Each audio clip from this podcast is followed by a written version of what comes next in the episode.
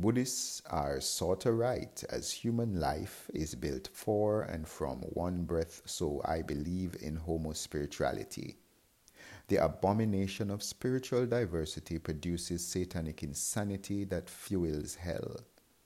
Humans were made for spiritual uniformity despite diversity of other kinds.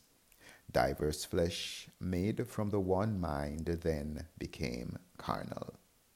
Then fallen humans became homosexual and heterospiritual instead of the reverse. Yah breathed into man and he became a living soul. One breath animates life. One spirit causes light to come forth from the darkness, like Lazarus somehow exits his grave. Yah made us homo spiritual, as diversity isn't always required.